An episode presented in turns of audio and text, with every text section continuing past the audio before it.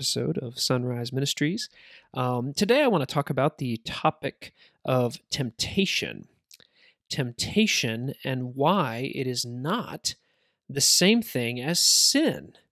Temptation and why it is not the same thing as sin. You know, I, I run into people all the time who are, uh, you know, I'm under this great temptation right now, and I just, I'm so burdened and and and I feel ashamed. And I go, you should be concerned about the temptation, but you should not be ashamed of being tempted. Does the Lord Jesus need to be ashamed that he was tempted by Satan? No, not at all. In fact, we would say that's complete and utter foolishness to argue that uh, um, that that Jesus being tempted is somehow an example of of sin on his part. Not in the slightest.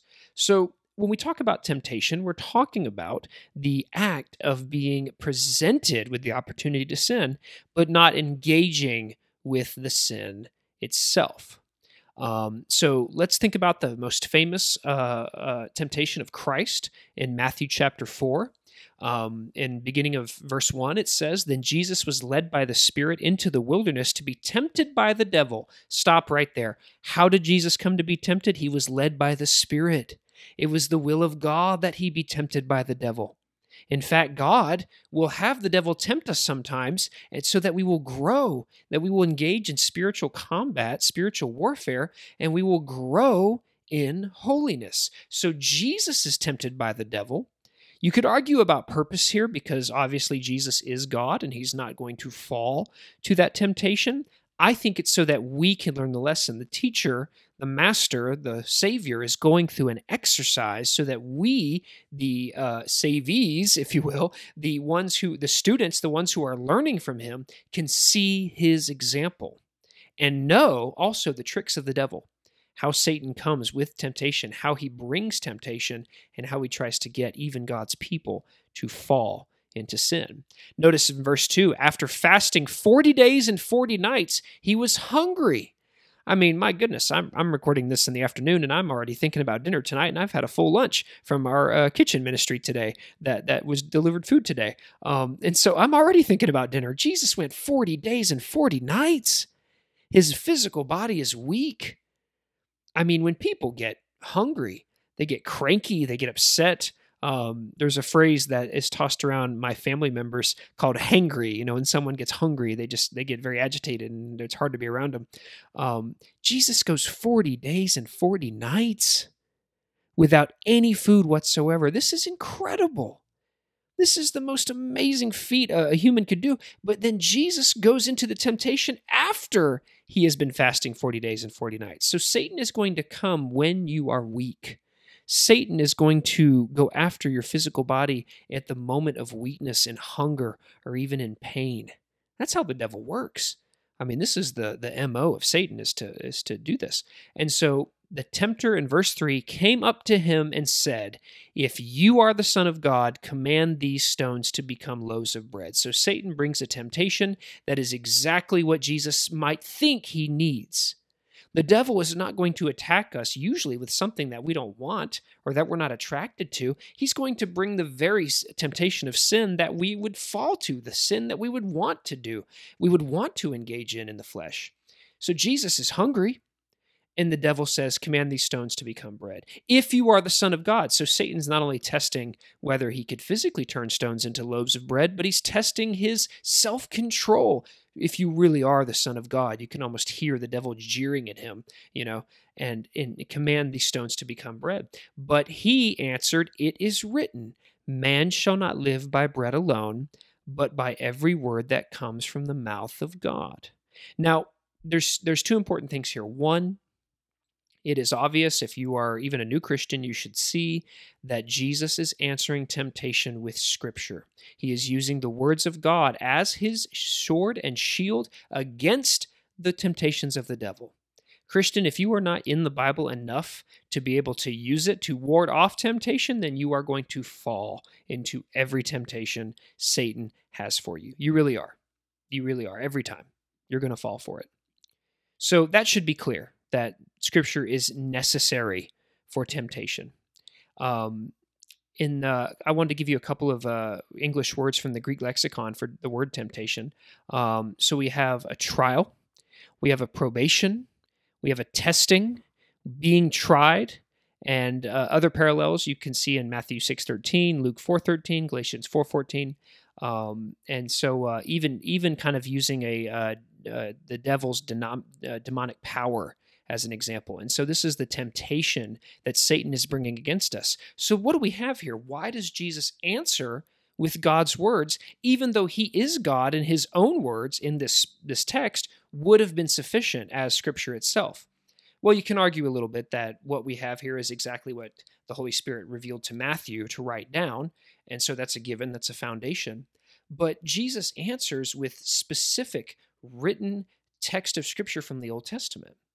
Um, it is written, and uh, let's see here. He quotes from, excuse me, let me get my button right. He quotes from, uh, let's see, um, uh, Deuteronomy 8, uh, chapter 8, verse 3 Man shall not live by bread alone, but by every word that comes from the mouth of God. So Jesus equates scripture as more important than physical food, the same way that the kingdom of heaven is more important than a kingdom here on earth. But there's something else going on here.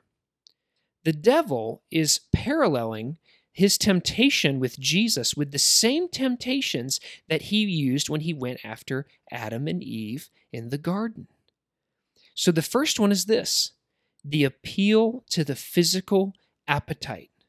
That is what the devil is appealing to with Jesus in Matthew 4. He's appealing to his hunger, his 40 days and 40 nights without food. If you really are the Son of God, turn these stones into bread. Would it have been wrong for Jesus to turn these stones into bread? No. But what was wrong is is not what God wanted. It was not the will of God that he turned stones into bread. The will of God was that he be hungry for the trial, that he would be uh, in in great pain for the trials ahead, that he would be uh, at a low point. So when the temptation came and he overcomes it, the example to us believers is that being hungry is not an excuse being at a low point is not an excuse. We must overcome temptation no matter the situation. So the Satan is appealing to the physical appetite of Jesus the same way he appeals to the physical appetite in Genesis with Adam and Eve. Genesis chapter 3, verses 1 and 2. The serpent was more crafty than any other beast of the field that the Lord God had made. He said to the woman, Did God actually say? You shall not eat any of the tree in the garden. And the woman said to the serpent, We may eat of the fruit of the trees in the garden. He appealed to her physical appetite. But look what else he appealed to. Did God actually say? He asked her a question. He did not come right out and say that, oh, God didn't say that. That's not what God does. That's not what God wants. No, he came at her with a question Do you actually remember what God actually said?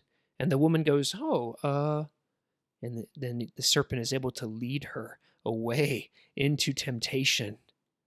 See, appeal to the physical appetite. And how many people fall into sin because of their physical appetites? And I don't just mean food. We, of course, have the lust of the flesh and sexual immorality and pornography. We have the lust of glory. We have the lust of, um, of, of feeling full you know, we, we have the issues right now with obesity in our country, especially in North America, because people eat not until they feel full, but because they have to feel so, so full that they can't even eat another bite because they want, their eyes are bigger than their stomach. They want more than they need. And Satan is appealing to Jesus with this spiritually. He's saying, turn these stones into bread. But Jesus said no, because the word of God is far worth living by than bread alone. The Word of God is far more important, far more important than physical food. So we must be careful. The temptation of physical appetite. We must be very careful when we are hungry not to make a bad spiritual decision, because if we do, we could easily be led into sin. Um, now, there is, of course, a uh, sovereignty argument here. You know, there there is there is a place to say that the woman in in in, in Genesis three was going to eat of the fruit and she was going to give it to her husband, and they together sinned um, because this was the plan of God. That's absolutely true. But it is not the plan of God that his children now fall into sin and temptation. Um, Matthew 26, 41 says, Watch and pray that you may not enter into temptation. The spirit is indeed willing, but the flesh is weak.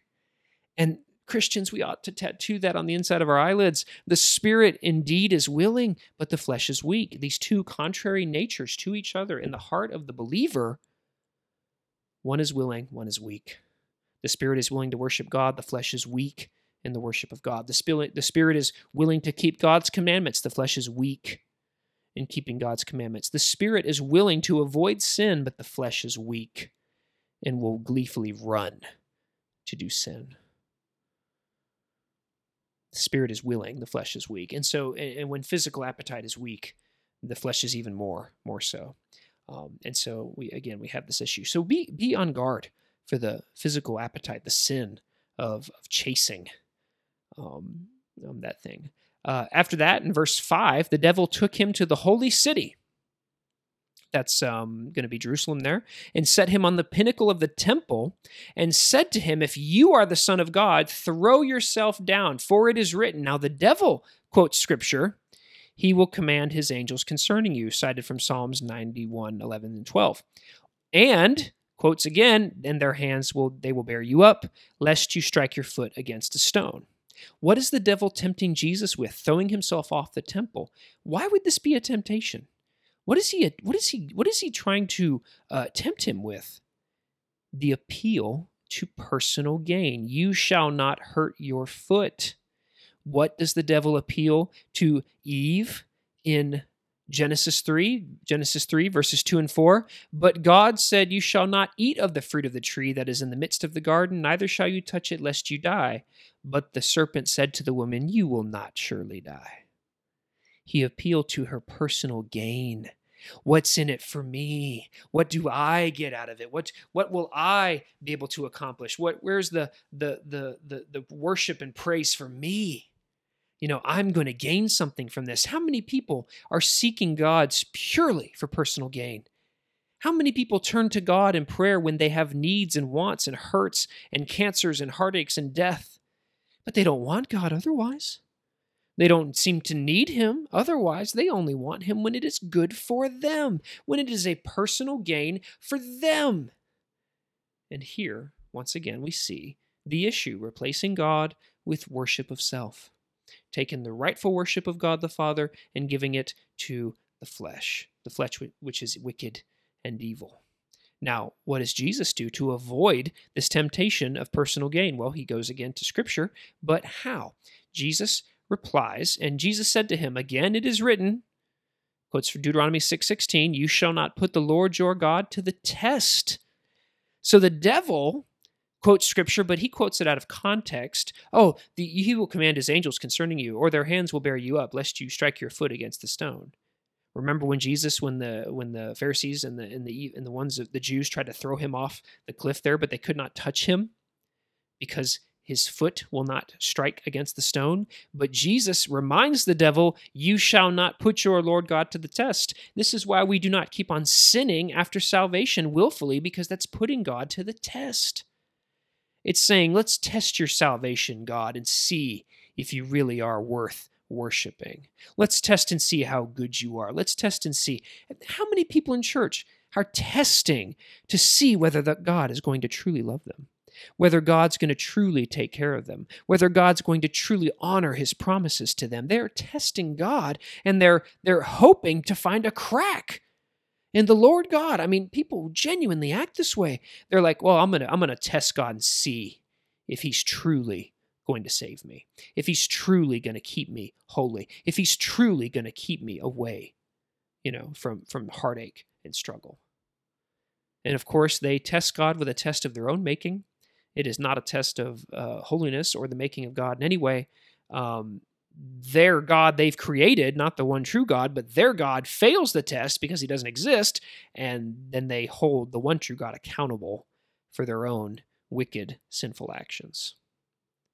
You do not put your Lord God to the test. You do not say to God the Father, Lord, uh, you know, I'm going to throw myself off this building and you're going to catch me. You you won't. You'll you'll hit the ground. You'll hit it hard and you'll die. Because God's not going to be put to the test. Like the parent whose child keeps on pushing against the barrier, against the rules, even in the face of the spanking and punishment, the parent's eventually going to say, That's enough, and administer the punishment. You don't put your Lord God to the test. And think about it. Why? Why so willing to do this? Why so willing to test the Lord your God? Um, there's a great uh, uh, uh, reference in Isaiah uh, chapter 7 and verse 10. The Lord is speaking to Ahaz and says, Ask a sign of the Lord your God. Let it be deep as Sheol or as high as heaven. But Isaiah says, I will not ask, and I will not put the Lord to the test. And he said, Hear then, O house of David, it is too little for you to weary men that you weary my God also. Therefore the Lord himself will give you a sign. Behold, a virgin will conceive and bear a son, and we shall call his name Emmanuel. See, we don't have to test that Jesus is our Savior. We don't have to test that God is going to be our God. Simply believe and fulfill the commandments that God has already given. He's already blessed immensely. He's already given his word that what, what he says is going to happen happens. But again, we test him. We test him because not for his glory, but for our personal gain. Just as the devil tested Eve, you shall not surely die. He says to Jesus, You will not hurt your foot. Eve falls to the temptation, but Jesus does not. And there's a very important distinction here. Why? Why does Jesus not fall to the temptation when every other human would and did and does? Because he's God. This is where the, the proper understanding of the Trinity must reign. This is where we must fully understand that Jesus is both fully God and fully man, the hypostatic union working in beautiful harmony for the glory of God and for our salvation. You shall not put your Lord God to the test, and we should not. And then for the third and final temptation in verse 8, again, the devil took him to a very high mountain and showed him all the kingdoms of the world and all their glory. Is this not what every human being is chasing? We all wish we could win the lottery. We all wish we were rich. We say things like, "Oh, if I was rich, I'd pay off all the church's bills and I'd pay off all my family's bills and I would do all I would do so much." But that we don't do it now. The person who says, I'd give so much to the church after they're rich, but they don't give anything now, they won't do it, even if they gained wealth. They won't do it because they're going to continue to do their sinful fleshly habits. I will continue to do my sinful fleshly habits. It is only by the grace of God that I do anything different. So Satan is showing Jesus the kingdoms of the world and all their glory. Humans can't even fathom the glory of heaven and the kingdom of God. All we can fathom is the glory of the world, this wretched earth which uh, uh, it's amazing to me, especially um, you know, in, in, inside of all these political movements, how anybody could truly be content with the physical with the physical realm, with the physical earth, because it's going to fall. It, it's happened in history. It's going to happen again. The earth will not stand. The kingdoms of men will fall down. They will be broken. They will bow down. But the kingdom of God and its glory far greater Look what Satan says to Jesus in verse 9 All these I will give you. Notice there who has control over the kingdoms of, God, of men. If you will fall down and worship me. Notice this fall down and worship me. Jesus seemingly doesn't have to do a lot. This is where we get the very notion of selling your soul to the devil in the first place. Fall down and worship Satan, and he will give you all the glory of the word. How, how many people would take that deal? How many people would say, I'm going to do it. I'm going to worship Satan even just for a little bit, and I'll get all the kingdoms of the world and all their glory. And then I'll truly, truly be happy. And of course, what they don't know is they will truly, truly be lost and cast into the lake of fire. Uh, Jesus here appearing a little agitated, uh, let's, shall we say, maybe for zeal and holiness, and says in verse 10 Jesus said to him, Begone, Satan, for it is written, You shall worship the Lord your God, and him only shall you serve cited from deuteronomy 6.13 notice the citations from deuteronomy 6 the game plan that god gives the children of israel in the giving of the law. You shall worship the lord your god and him only shall you serve in fact, let's take a look at Deuteronomy 6 and let's just see why this is so important. This is the chapter that Jesus rebuts Satan with. Deuteronomy 6, verse 1 Now this is the commandment, the statutes, and the rules that the Lord your God commanded me to teach you, that you may do them in the land to which you are going over to possess it. That you may fear the Lord your God, you and your son and your son's son, by keeping all his statutes and his commandments, which I commanded you all the days of your life, that your days may be long. Hear therefore, O Israel, and be careful to do them, that it may go well with you, that you may multiply greatly, as the Lord God of your fathers has promised you, in the land flowing with milk and honey. Hear, O Israel, the Lord God, our Lord is one. You shall love the Lord your God with all of your heart, all of your soul, and all of your might. These words I command you today shall be on your heart. You shall teach them diligently to your children. You shall talk of them when you sit in your house, when you walk by the way, when you lie down, and when you rise. You shall bind them as a sign on your hand, and they shall be as frontlets before your eyes. You shall write them on the doorpost of your house and on your gates. And when the Lord God brings you into the land that he swore to your fathers, Abraham, Isaac, and Jacob, Jacob to give you. There will be great and good cities that you did not build, houses full of good things that you did not fill, cisterns that you did not dig, vineyards and olive trees that you did not plant. When you eat and are full, then lest you for take care lest you forget the Lord who brought you out of slavery of the land of Egypt, out of the house of slavery. It is the Lord God you shall fear. Him you shall serve, and by his name you shall swear. You shall not go after other gods, the gods of peoples around you, for the Lord your God is in the midst, is a jealous God, lest the anger of the Lord your God be kindled against you, and he destroy you from the face of the earth. You shall not put your Lord God to the test as you tested him at Massas. You shall diligently keep the commandments of the Lord your God, his testimonies, his statutes, which he has commanded you. You shall do what is right and good in the sight of the Lord, and it may go well with you, that you may go in and take possession of the good land the Lord swore to give your fathers by thrusting out all of the enemies from before you, as the Lord has promised when your son asks you in time to come, What is the meaning of the testimonies and the statutes and the rules that the Lord our God has commanded you? You shall say to your son, We were Pharaoh's slaves in Egypt. The Lord brought us out of Egypt with a mighty hand. The Lord showed signs and wonders great and grievous against Egypt and against Pharaoh and all his household before our eyes. And he brought us out from there that he might bring us in and give us the land he swore to give our fathers. And the Lord commanded us to do all these statutes, to fear the Lord our God for our good always that he might preserve us alive as we are this day, and it will be righteousness for us if we are careful to do this commandment before the Lord our God as he has commanded us. That's Deuteronomy chapter 6. Uh, I appreciate you listening through that entire thing there if you're still with me. But it's so important because this is what Jesus had in his spirit. This is what Jesus had in his mind. This is what Jesus used to avoid temptation of the evil one. Because what's the appeal here? What is Satan appealing to? He's appealing to personal glory, not the glory of God that God so richly deserves. He wants Jesus to fall down and worship him. The personal glory. This is the greatest sin that we commit is pushing God off his throne and climbing up onto it ourselves. And instead of ruling in righteousness and justice and holiness, we would rule in wickedness we would rule in pure evil. We would so, so say, shake our fist at heaven and say, We're not going to worship you, God. We're going to worship ourselves. When Jesus answers with Deuteronomy 6, the devil in verse 11 left him. And behold, the angels came out and ministered to him. Don't fight the devil with your own words. Don't fight the devil with your own power. Don't try to remove Satan by your spiritual maturity.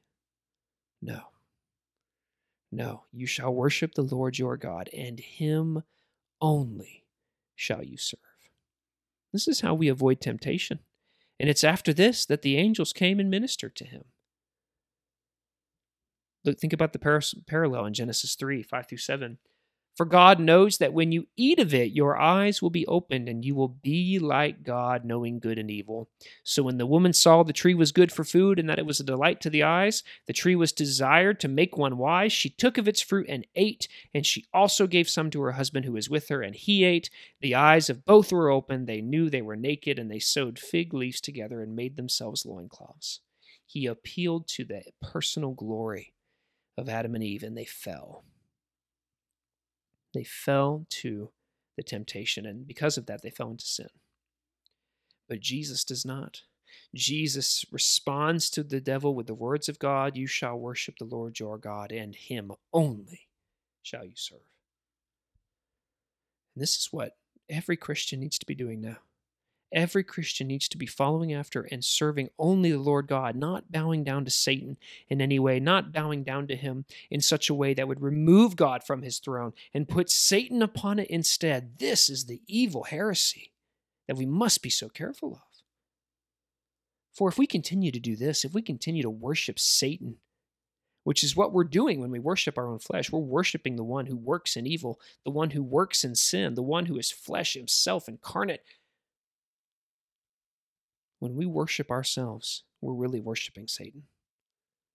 God, the one true God, is the only one worthy of worship, the only one worthy of praise, the only one who deserves in any possible way the songs and hymns and spiritual songs of his people.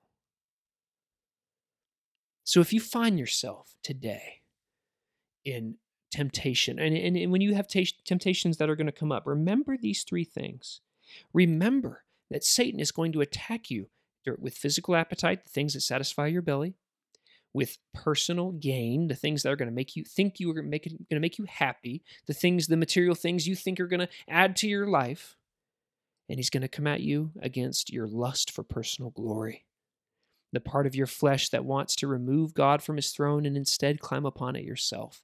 The part of you that instead of letting God reign supreme, supreme as, as, as the one to be worshiped, instead we want to be the ones worshiped. And the rest of the world is doing this. The rest of the world is entirely given over to their own worship. They're entirely given over to their own selves. You shall worship the Lord your God, and him only shall you serve. So if you find yourself in temptation, remember these three things. Remember that Jesus answers with the Word of God, and you have all 66 books with you. If you cannot answer temptation with Scripture, then you do not know enough Scripture. And that is a good reason to be reading and studying. But before we go, I'd like to give one more Scripture to you. Temptation can be extremely difficult.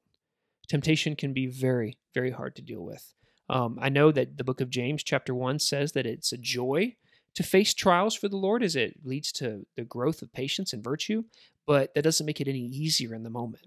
So I want to leave you with the one more text, and this is meant to encourage you. No matter the temptation, no matter how many times you've fallen to temptation, and I know, I know I have so many times. It's in 1 Corinthians chapter 10 verse 13. It says, "No temptation has overtaken you that is not common to man.